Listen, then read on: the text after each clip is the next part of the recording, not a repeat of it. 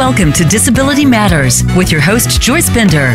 All comments, views, and opinions expressed on the show are solely those of the host, guest, and callers. Now, the host of Disability Matters, here's Joyce Bender. Hey everyone, hope you're off to a great day.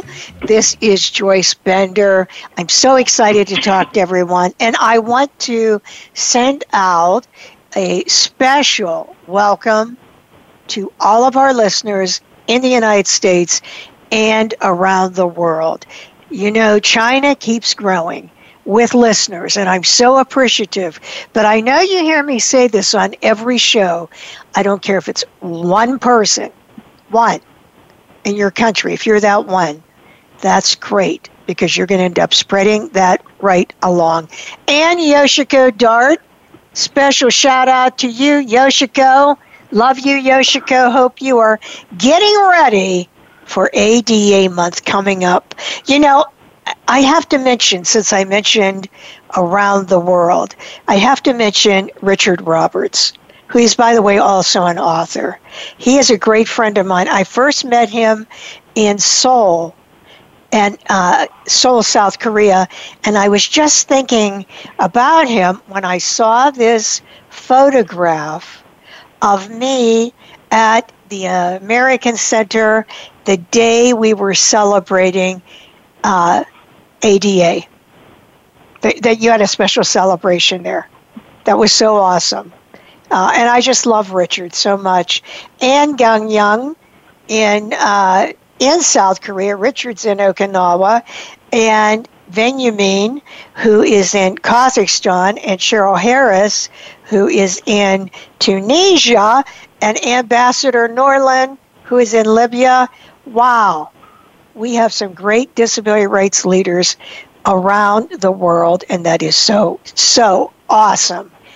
We have a fabulous sponsor. Thank you, Highmark, for being our sponsor for the past four years.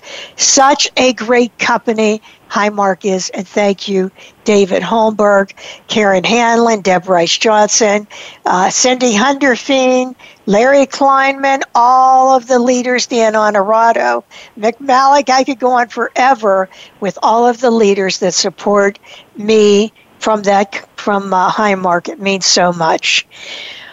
Well, I am especially excited. I must admit, I am biased because this is a friend of mine that I really, really like a lot.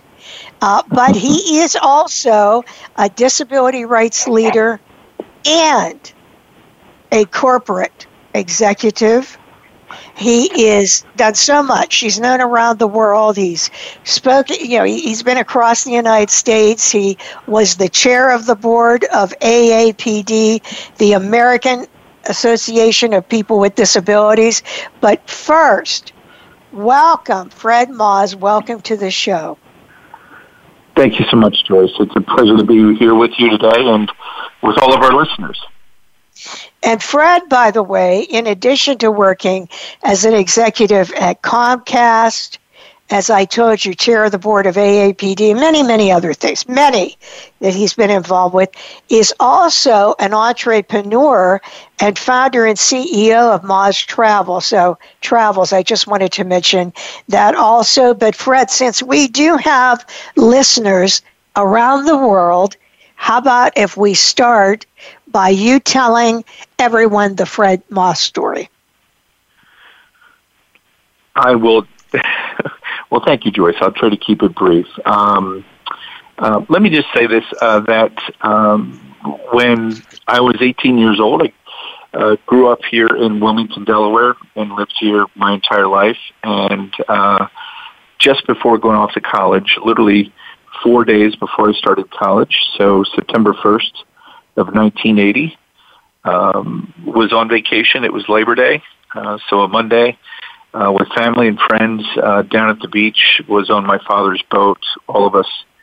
And um, the short of it is, I dove off of my father's boat because another boat was heading towards ours. Uh, and my first reaction was, get in the water, help dad keep that boat from crashing into ours. Uh, little did I know that the bow of the boat was resting on a sandbar. So when I dove uh, about a height of eight feet, um, hit a sandbar in about a foot of water, um, broke. I didn't know it at the time, but I broke my neck and became paralyzed from the chest down. Uh, and then from there uh, was medevaced to Thomas Jefferson Hospital uh, in Philadelphia and spent uh, a month there uh, in intensive, you know, in the ICU and, and then intensive care and uh, and uh, part rehab, and then uh, the following six months I spent in, also in Philadelphia at Magee Rehab.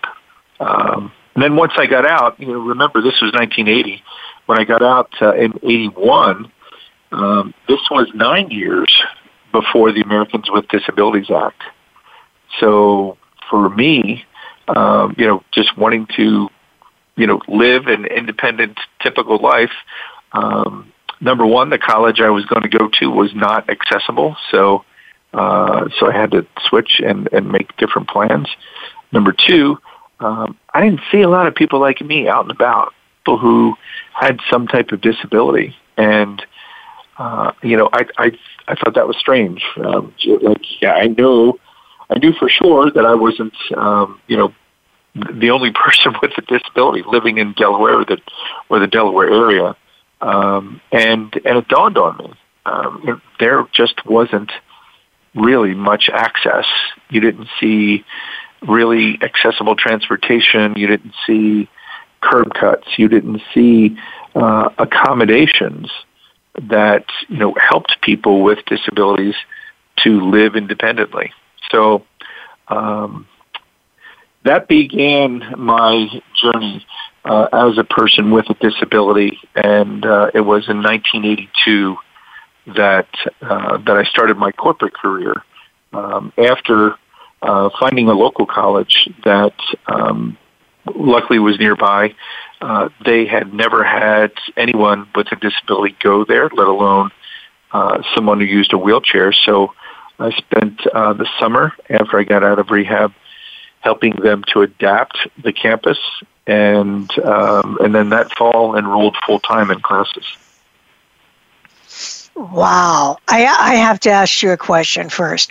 You sure. have incredible fortitude. You're resilient. Uh, what what gave you the wherewithal after that accident to keep on going? Great question. Um, you know, I think a lot of it was uh, a lot of love and support from my family, um, from my friends, uh, the, the, excellent staff at uh, both Thomas Jefferson University Hospital and Magee Rehab. Uh, and then a lot of it was, you know, on me, of course. Um, you know, growing up, I was always told that I was uh, just very independent. So I always like to do things, um, you know, as a kid, just explore and understand things and uh, and just find find solutions. So um, I think all of that combined, uh, along with uh, you know coming to the realization very quickly uh, that uh, that the big guy, God, uh, had a had a different plan for me, and you know, he he threw the curveball, and uh, it was for me. Uh, I I'm very black and white. I'm compartmentalized. So for me, this was you know choice A or B, and uh, A was to um, t- to work with it, to uh, and become as independently as possible, and, and to go on with my life. And that's what I chose to do, and um, and and I believe that's what helped me to start my corporate career, a very long corporate career, uh, in the spring of 1982 while I was going to college uh, and then worked my way through uh, college uh, uh, in a corporate career. Oh, yeah, well, that's evident because you worked in corporate America for over 30 years. and I know you spent this great time at Comcast. When you first started, though, Fred, how did mm-hmm. you feel? You know, how did you feel when you first started your career, being probably, I'm going to guess, the only person in a wheelchair uh, in your area, your floor, your, you know, whatever. Um, how did you feel? Well, you know, it's it's interesting. I started my corporate career in banking, um, you know, over 30 years ago, and the so here you go. The building, my first corporate job was in a two-story building, and of course, my office was on the second floor with no elevator. Uh. Um, so so I arranged um, where uh, family or friends would take me to classes at college in the morning. I would get picked up and then uh, dropped off at work around noon or so.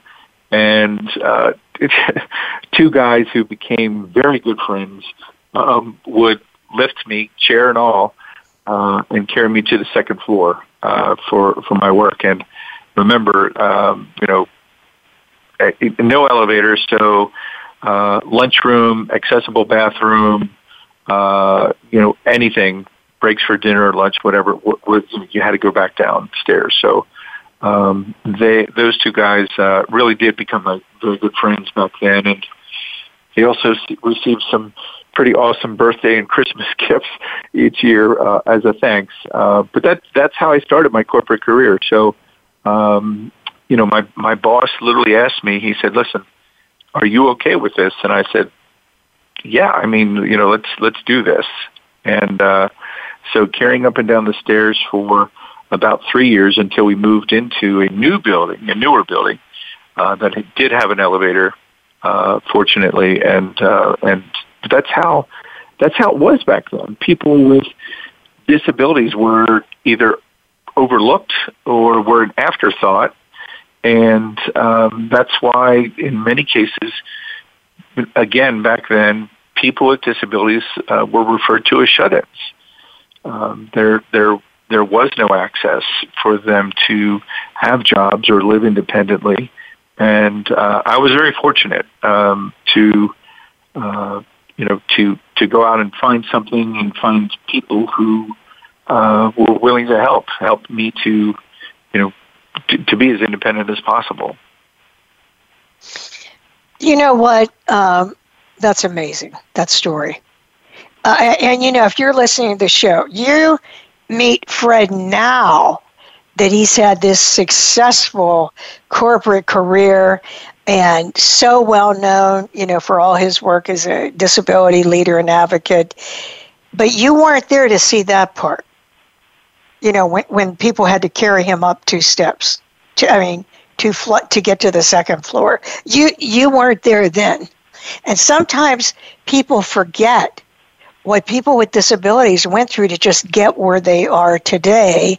And Fred, I never knew that story, and that is an amazing story. You know, what, what you went mm-hmm. through to work. This is what I always say. People with disabilities, now Fred's the example right there, would give anything to work, including being carried up two flights of steps. So there's your example right there with Fred Maahs, what he did to get started as, and to work. But, you know, Fred, you didn't just work in corporate America, you also worked and became known into, uh, internationally as a renowned disability advocate. What I'm meaning is, many people have disabilities, but they don't all decide, oh, I want to be an advocate. But you did. Why is that? Right. Well, I, again, I'll go back to um, my very first experiences after I got out of rehab.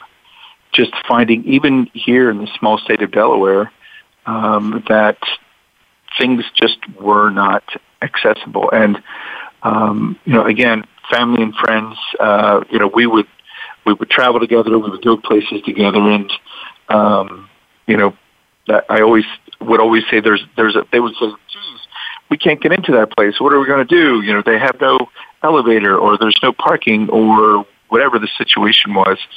And and I would I would always say to them, there, there's always a plan B.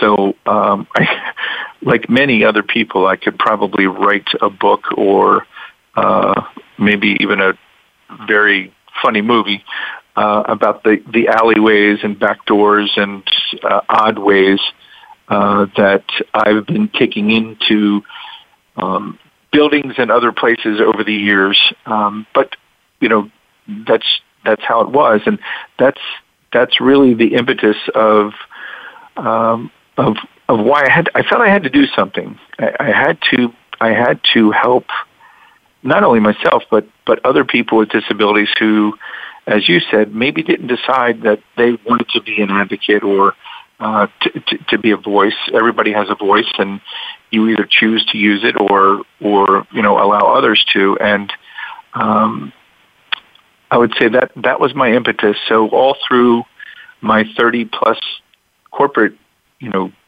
career, you know, my corporate career, uh, working for Comcast and and other Fortune uh, 50 and 30 companies.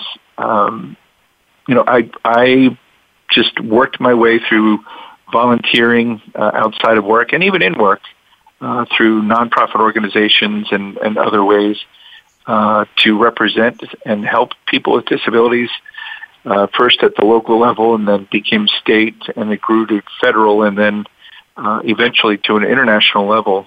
Um, but I, but I have to tell you, you know, all of that experience was tremendous, and I've met so many wonderful people along the way, and and was fortunate to have the the support of the companies that I worked for, uh, to partner with and support lots of great organizations, including AAPD and Easter Seals, the ARC, and many others. Um, but all the while, Joyce, it it it felt it felt part time. It, it, and by that I mean my passion, my true passion was, and going back to what I said before, I think I think all of this happened for a reason. I think uh, God wanted me to uh, to do something with this and to help others. Uh, so in 2019, I went to my boss at the time, and I and I told him I said, uh, "It's time, it's time." He and he understood, he, and um, you know he, he gave me his full support, um, and so I started my own uh, consulting firm, uh, and then I, I thought it would have some downtime, frankly, and it just it's just blossomed. Uh, where over the past two years now, um, also partnering with a company out of Canada called Travel for All as their partner and CEO, where we provide um, uh, accessible and inclusive travel options for people with special needs, special requirements uh, all over the world. And I believe we're the only company that does that globally where we work with a network of over a thousand partners. So if Joyce wants to go to Machu Picchu and she needs a wheelchair, accessible transportation, oxygen, and a caregiver, we'll work with our partners to make sure that not only are, do you have all of those uh, in place for your trip, uh, but we'll also book, of course, your your air and your your hotel for you. Um, and then um, about later later that year, in early 2020, I partnered with uh, another lady out of Canada uh, who's from Grenada uh, for a magazine called Melange Accessibility for All. And uh, as the, as a new magazine, I was asked to be their editor. So um, we have we launched that in October of last year, and our good friend Tony Coelho was uh, on the cover, and we we did it uh, during the month of October on purpose. And it just so happens uh, that you, uh, this radio host, uh, was also uh, a subject of a recent article uh, in one of our issues, and uh, it's a it's a wonderful magazine where we tell um, stories and we have articles about people and places and products and you name it uh, from all over the world uh, that are somehow impacting people with disabilities. And uh, it's it's just been wonderful to to meet and interview so many so many just wonderful uh, people who are doing really great things uh, and and these places that you find that are accessible that you never would have dreamed of. Uh, you know, we're writing about them, and um, so I've been fortunate. I, I, I really have, and it's been uh, working with great people and uh, just being fortunate and, and just just working hard at it. Wow, I know that is so exciting. And I want to talk about all of that in a little more detail. I mean, what you're doing now. But you also, as you were saying, you did so much, Fred, for the disability community as a corporate executive. And something that stands out in my mind is the PSA you did for AAPD, uh, which all of this was a result of you, all these things that happened uh, with Easter seals and with the Arc and everyone. I just want all of our listeners to know how much you did for all these other uh, organizations. I mean, the disability community. But but that was a big thing you. you. did. Well, was, you know, it, it it wasn't just me, as you know. It, it was being able to show the companies that I work for, and uh, especially at Comcast, NBC Universal, um, the importance of uh, the disability population and what a critical and integral part that people with disabilities um, have, you know, in our community. And we all know that, you know, about one in five people around the world have some type of disability. Yet we remain, as you well know, uh, the most underemployed and overlooked population, even though we're the largest demographic. And we've got to find ways to change that. Uh, I would say, you know, uh, when I first joined Comcast, I was probably one of the very few people with a visible disability, uh, and uh, through the the different steps that they uh, made and, and and programs that they had and uh, and continue to do, um, that's changed quite a bit, and they they are investing uh, quite a bit, not just financially, but quite a bit in in human resources as well uh, to to level the playing field for people with disabilities. So uh, again, it wasn't it wasn't just me; it was a lot of other people behind the scenes who uh, believed in it. And it, uh, as we all know, um, nothing happens without support from the top. And I give all credit to uh, Brian Roberts, the CEO of Comcast NBC Universal, uh, David Cohen, uh, who was overseeing all of our philanthropic efforts at the time, uh, and and many other roles that he had. But um, that's where it starts when you have that support and uh, just belief uh, from the very top. That's when things get done. That is so true. That is so true. And Fred, when you went into your own business, so just so we have this right, do you still do consulting also? Correct. Uh, so when I began uh, my business in 2019, it um, literally that that was my primary business, consulting in the disability space, working with uh, companies and nonprofits, individuals uh, all over for for lots of different topics uh, and, and issues relating to people with disabilities and helping them to find solutions in, in many different ways. Um, but what I've quickly found, and and it made all the sense in the world, right? During my entire corporate career, um, I did quite a bit of travel. I, I was on a plane. It seemed almost uh, just about every other week. So while traveling, um, both before the ADA and, and certainly well after, uh, finding all different types of issues that anyone uh, with any type of disability would face. And so uh, what I would typically do is I would uh, meet with the manager either during or after my stay and, and show them, you know, with these few changes, um, how, you know, everyone, not just people with disabilities, could really benefit. And uh, again, I'm not just limiting that to mobility uh, impairments, uh, but but really across the spectrum. Uh, you know, with my experience and uh, my exposure to you know a, a vast uh, number of disabilities, uh, you know that I was just again exposed to over the years, or um, or learned about, or could speak about, and that's that's what I began uh, a real focus on accessible travel and tourism. And so that uh, has now evolved um, while I'm still consulting. That's my primary business. Um, we really do focus on uh, accessible travel and tourism. So uh, working with uh, ministries of tourism, government, city planners, um, other government agencies, and hoteliers, and I mean, you name it, around the world to to really make things uh, accessible for all.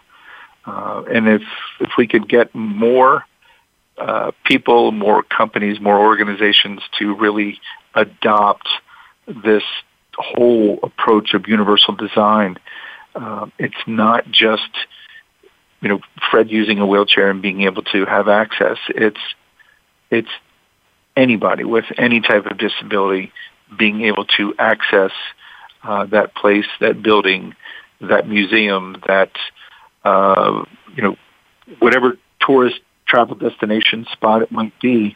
Um, you know, it, it's possible. We just have to get people educated. We have to show them uh, what the benefits are again for everyone, uh, and then get everybody rowing in the right direction, in the same direction. yeah, because I see many different uh, components here.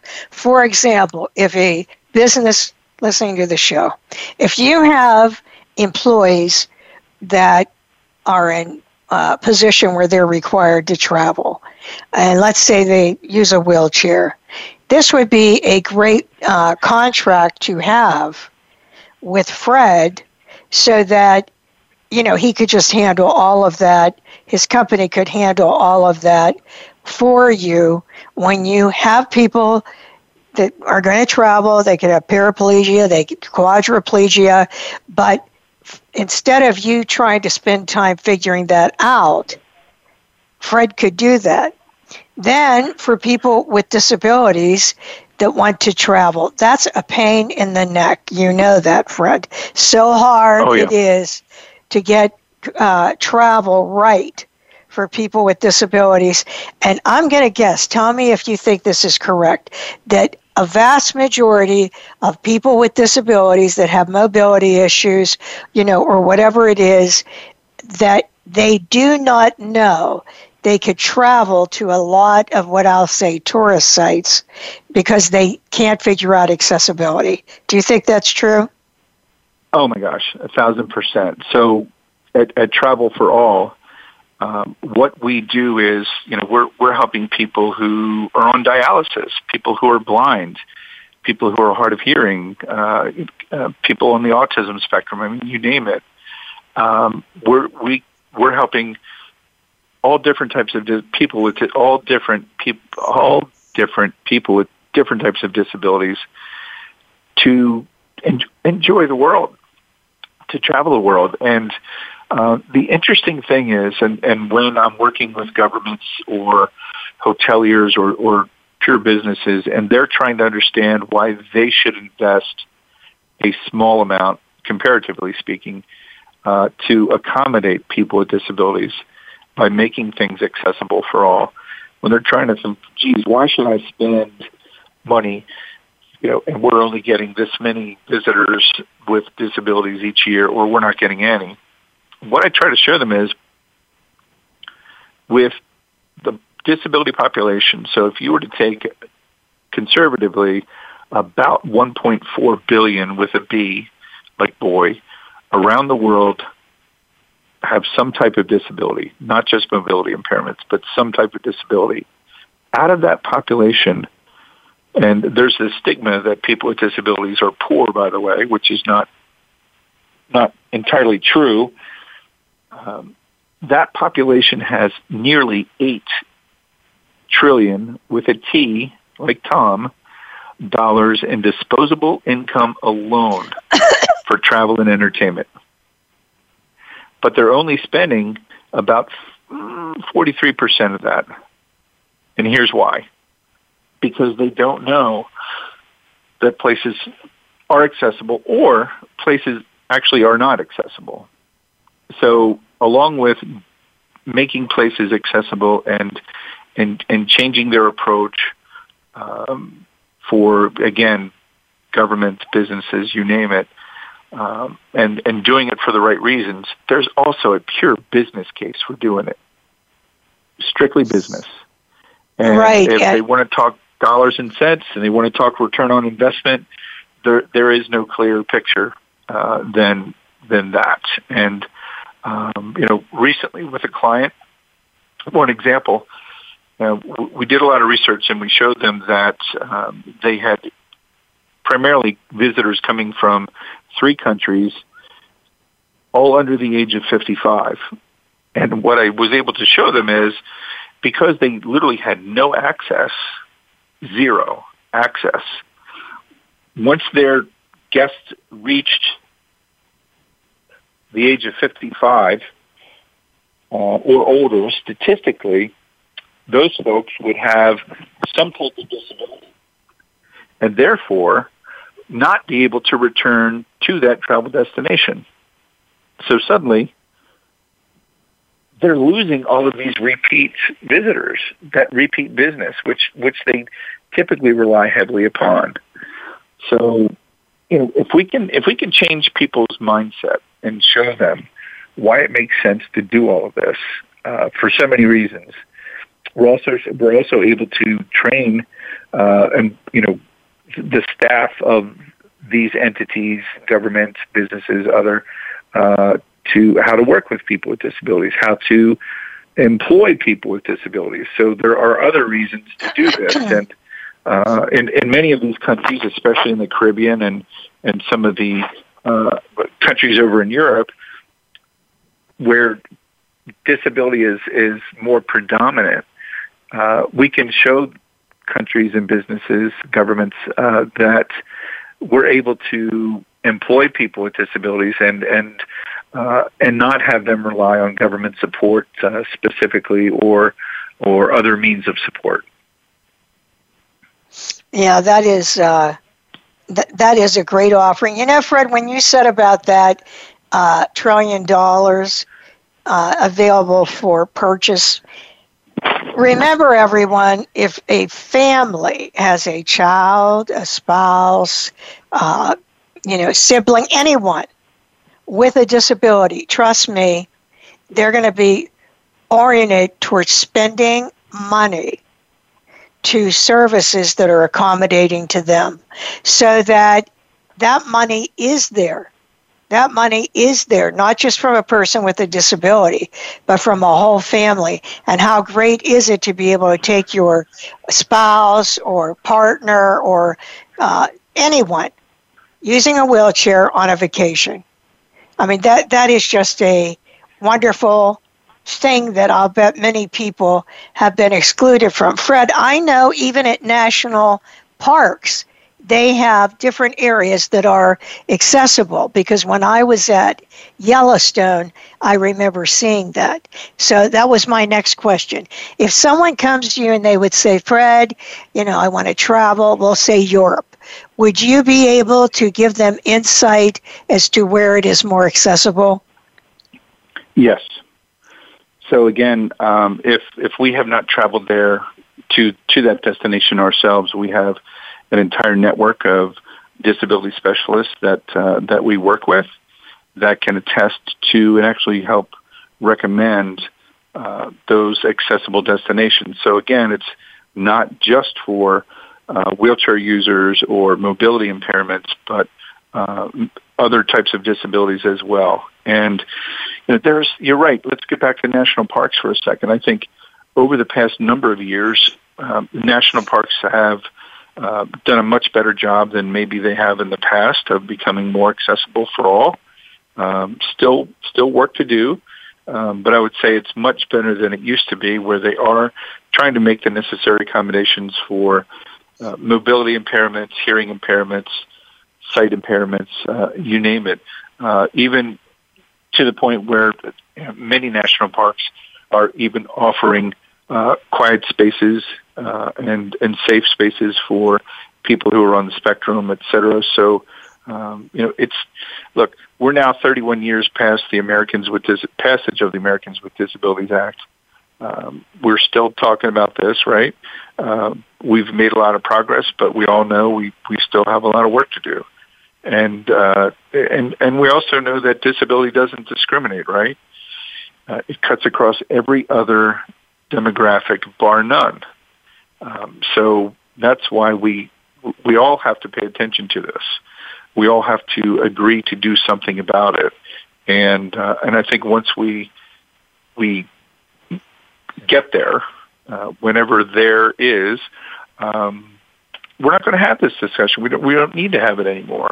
That's that's my dream. That's my utopia. That uh, you know, as much as I love your show, Joyce, someday it's it's it's going to be obsolete because we've finally we've finally reached uh, our goal, finally reached utopia. You know what, Fred? When I started Bender Consulting Services 30, uh, 26, 26 years ago now, never, ever, if someone would tell me, oh, Joyce, you know, by uh, the 31st anniversary of the ADA, you know, and this would have been in 1995. If someone had said, you're still going to have 70% of people with disabilities not counted in the workforce, I would not have believed them. I would not have believed them. I really would not. I would. True.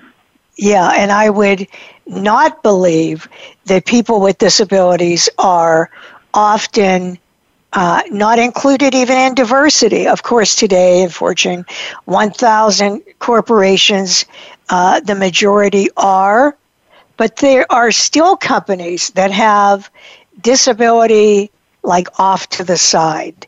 And, you know, I just don't understand it. I don't understand it. Why this would be when you have people that are bright. I used to say to people that, oh, yeah, even 20 years from now, you know, by then it will be Bender of India or, you know, Bender of South Korea. In other words, I thought everything would be fine. I'd be moving on. Uh, but aren't you somewhat shocked, Fred, that it's still this way? Totally from, shocked. From when, um, from, I, when you, from, from, from when you were that young man that they had to carry up two flights of, of steps. Aren't, aren't you shocked still? Very. And, you know, I, I, I agree with you totally that, um, you know, listen, it's, it, it's, it's just been an issue for so many years and, and, and always, uh, was again an, an afterthought or, or no thought at all put into, put into it, um, that it's, it's still taking uh, quite a bit to change the minds of of leaders and others.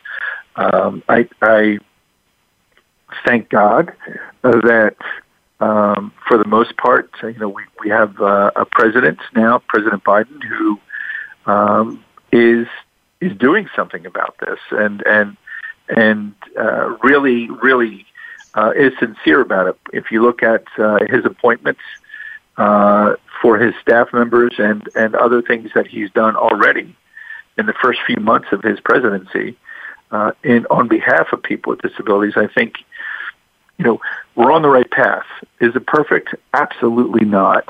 Um, and we still have many uh, leaders in Congress uh, and in, in other places that either don't care uh, or don't get it, and and it only matters uh, when it happens to them um, but you know, I, I think we're on the right path, and I think if again, if we continue to uh, educate and inform, uh, and to to keep pressing forward, uh, we will get there. It's it's going to take time, but we will get there. Listen, I I talk to people in countries literally every single day. Every day goes by. I'm on I'm on the phone or you know Zoom calls team meetings. You know, they're our next best friend now. So all of this virtual stuff, and you're, you know, I'm talking to people in Sri Lanka or uh, other places, Jordan, uh, the Maldives, you name it, and accessibility. The word accessibility is is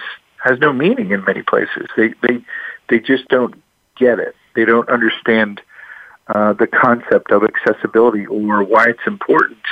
Um, and, and then when they do, they realize that, uh, geez, it is important, and they want to do something about it. But unfortunately, um, in, in many countries uh, around the world, especially throughout the Caribbean,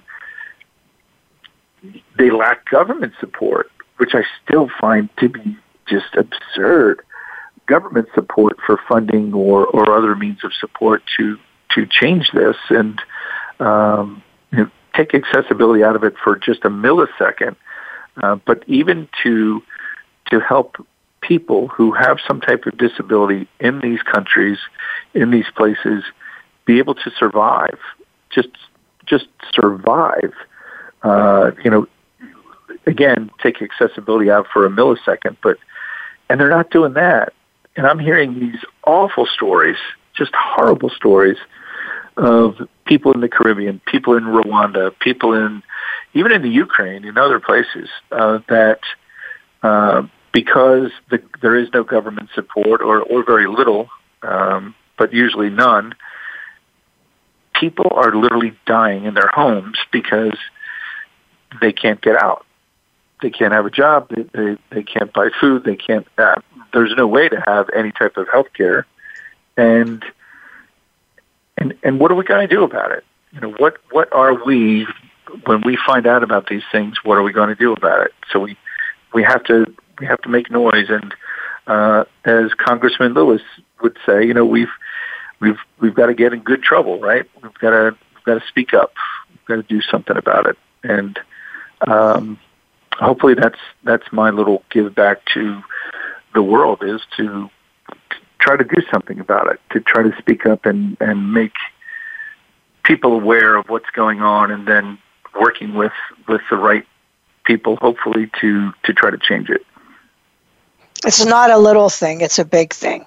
It's an enormous thing that you're talking about doing and challenging other people to do. And that's where that Convention on Rights of Persons with Disabilities comes in and how we have to make that happen. And with um, President Biden, I believe it will. I, I really do. We have a president with a disability he is so committed to diversity. I think you can see that, as uh, Fred said, through his appointments. And boy, Fred, you must be proud from your own state.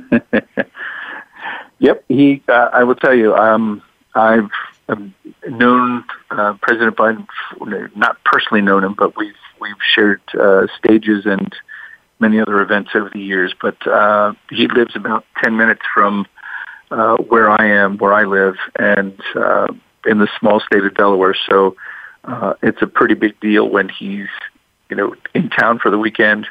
Um, I'm hoping that people are more generous than not, and and as far as if there's a little bit of inconvenience when traffic is tied up a little bit, but um, super proud of uh, you know Delaware's own becoming the president after serving in so many years uh, as a as a senator, and and literally, you know, could say his entire life has been devoted to service, and uh, and God bless him. You know, he uh, he he waited long and hard for this, um, and he's he's doing uh, whatever he can to to make things right and to lead the country in the right direction.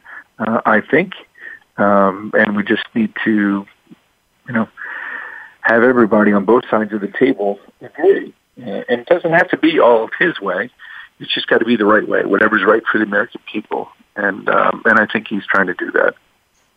Yes, I do too. I, I really do, and I also really am proud of him and think that he's a absolutely wonderful president. So um, I I think the disability community will see what I mean as they see him move forward. As I said, a president with a disability. I mean, you know, what more could you possibly ask for than have someone that really understands what people with disabilities go through, especially people with some type of speech difficulty. So um, I'm really yes. excited about that also, Fred. So, Fred, a couple yes. last questions. First, um, why don't you share with our listeners? There's something that happened to you in DC where you were asked to speak at something, and I know you know what I'm talking about, where you were so honored to speak. Do you want to tell our listeners about that? Well, yes. Thank you, Joyce. Um, Well, as you mentioned, I was the, the past chair of the board for the American Association of People with Disabilities, and it was during that time, uh, while I was serving as chair of the board, um, that the 50th anniversary of the March on Washington was taking place in 2013, and um, we were contacted and, and asked to uh, represent, for the very first time, by the way, uh, the nation's disability population. And so on August 28th of that year, 2013, um, was on the steps of the Lincoln Memorial uh, with presidents, uh, you know, all the presidents there, President Obama, President Carter, um, and um, and President Bush um, at the time, um, just um, delivering a speech, and I, I'm I'm I'm just I'm, I'm reflecting as I'm talking about it because it was it was very emotional um, that you're you're literally celebrating 50 years, the 50th anniversary of the March on Washington, and you're surrounded by just people that you've always looked up to your entire life. You know, I'm I'm, I'm sitting next to Congressman Lewis, and uh, speaking of um, President Biden, it, you know, at the time he was uh, Vice President Biden, and you know, he's in front of me, and and uh, and I, I all of these people and uh, who have just impacted the world uh, for so many years, and um, so yes, I was able to very honored to deliver a speech representing the nation's disability population during that uh, celebratory event. Um, and, and a quick funny aside, if I may. Um, so the night before, as you know, um, we were invited to a reception at the at the White House, and so uh, lots of people were there. And uh, when we got to the White House and were invited in, it was it was so crowded.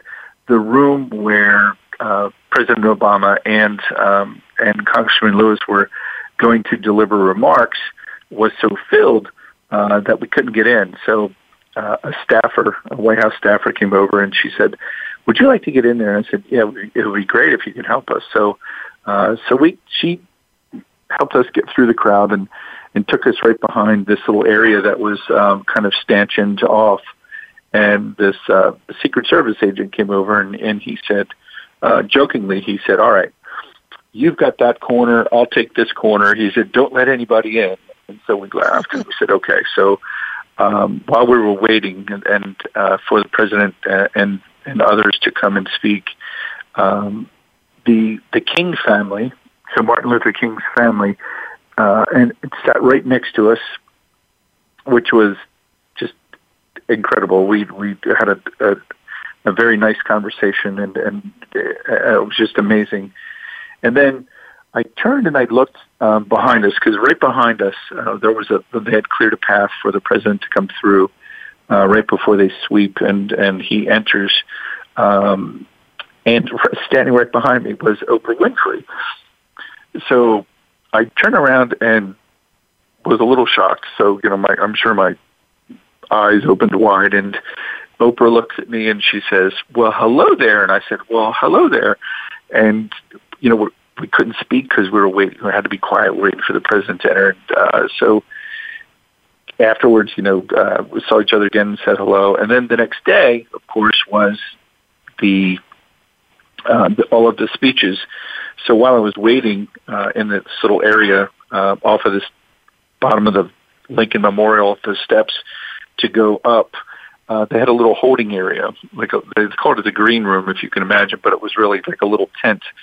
So I'm in there by myself waiting, and all of a sudden the, the drapes open, and in walks Oprah, and she's all by herself, and she says, "Oh my gosh, it's you again." I said, "Well, it's you again," and so we started talking about uh, just all kinds of things for probably 10 minutes. Uh, and then I had to go up and, and deliver my speech, and I didn't see her again until afterwards, until all the events had ended, and we were all going down this very long ramped sidewalk uh, from the steps of the Lincoln Memorial down to uh, to a parking area. And so we're making our way down this ramp, and all of a sudden, this this group of people comes rushing by us, and and all of a sudden they stop about 20 feet away, and they turn, and the this group of people open up opens up, and in the center was Oprah, and she turns and she says, "I've been looking for you," and um, so we we chatted for another couple of minutes, you know, gave each other hugs, and uh, and and then you know she was off. Um, but I, I just thought that was just so funny that in you know, less than a day, I, I'm running into Oprah all of these times, and each time we we hugged like we were long lost friends. Um, you know, all during a very uh, emotional and very uh, solemn but serious uh, uh, ceremony and, and event. But um, that that was quite a day. I'll never forget. I will never forget for so many reasons. Trayvon uh, Martin's father came to me after my speech, and he said, um, "I want to thank you. I want to thank you for your words." And and I hugged him and I said, um, "You've you've made quite a sacrifice by losing your son, and I want to thank you for for being strong and for helping to change uh, the minds of so many people in the world, and and so I thanked him, and uh, just a, just a, a very emotional, very spiritual, um, very inspirational day in, in so many ways, so many ways. Wow, that's a great story. That is really a great story, uh, and it was a very inspirational time. But that is also a little funny story with Oprah. That is really quite the story. yeah. Yeah. So, so yeah. two things. First of all, if you're listening to the show and you're thinking, "Oh, I wish that I could tell my aunt or uncle or friend about this travel," you can. And how you can do that is by going to Spotify or Apple or BenderConsult.com or VoiceAmerica.com. But if you go to Spotify, for example, and you put in Disability Matters with Joyce Bender on voiceamerica.com, you can subscribe to my radio show, which means you will be able to hear this show and then send it to someone else because um, everyone everyone needs to hear about this. This is so great for everyone. And Fred, I'm sure you'll put this on your website uh, so that you know if you want to send someone directly to the site. And Fred, what is your website? So it's www.Maahs travels. So that's M like Mark, A A H S T R A V E L S dot com. Okay, one more time. Sure, it's www dot Maahs, M-A-A-H-S, travels, T-R-A-V-E-L-S dot com. Okay, and you also know you can always get in touch with me, Jay Bender, at benderconsult.com. And Fred, it was a pleasure having you on the show. And Fred, we always have a quote before we end the show, and this one is for you because of the story you just told. And that is Our lives begin to end the day we become silent about things that matter, said Martin Luther King Jr. Just for you, Fred. Very true. Thank you. This is jo- this, Thank you, Joyce. You're welcome. This is Joyce Bender at Disability Matters on voiceamerica.com. Hey, see you next week. Guess what we're doing? We're starting the ADA celebration for the month of July with Maria Town, CEO of AAPD, and Kelly Buckland from Nickel. Can't wait. This is our month, everyone. Don't miss it. Talk to you then.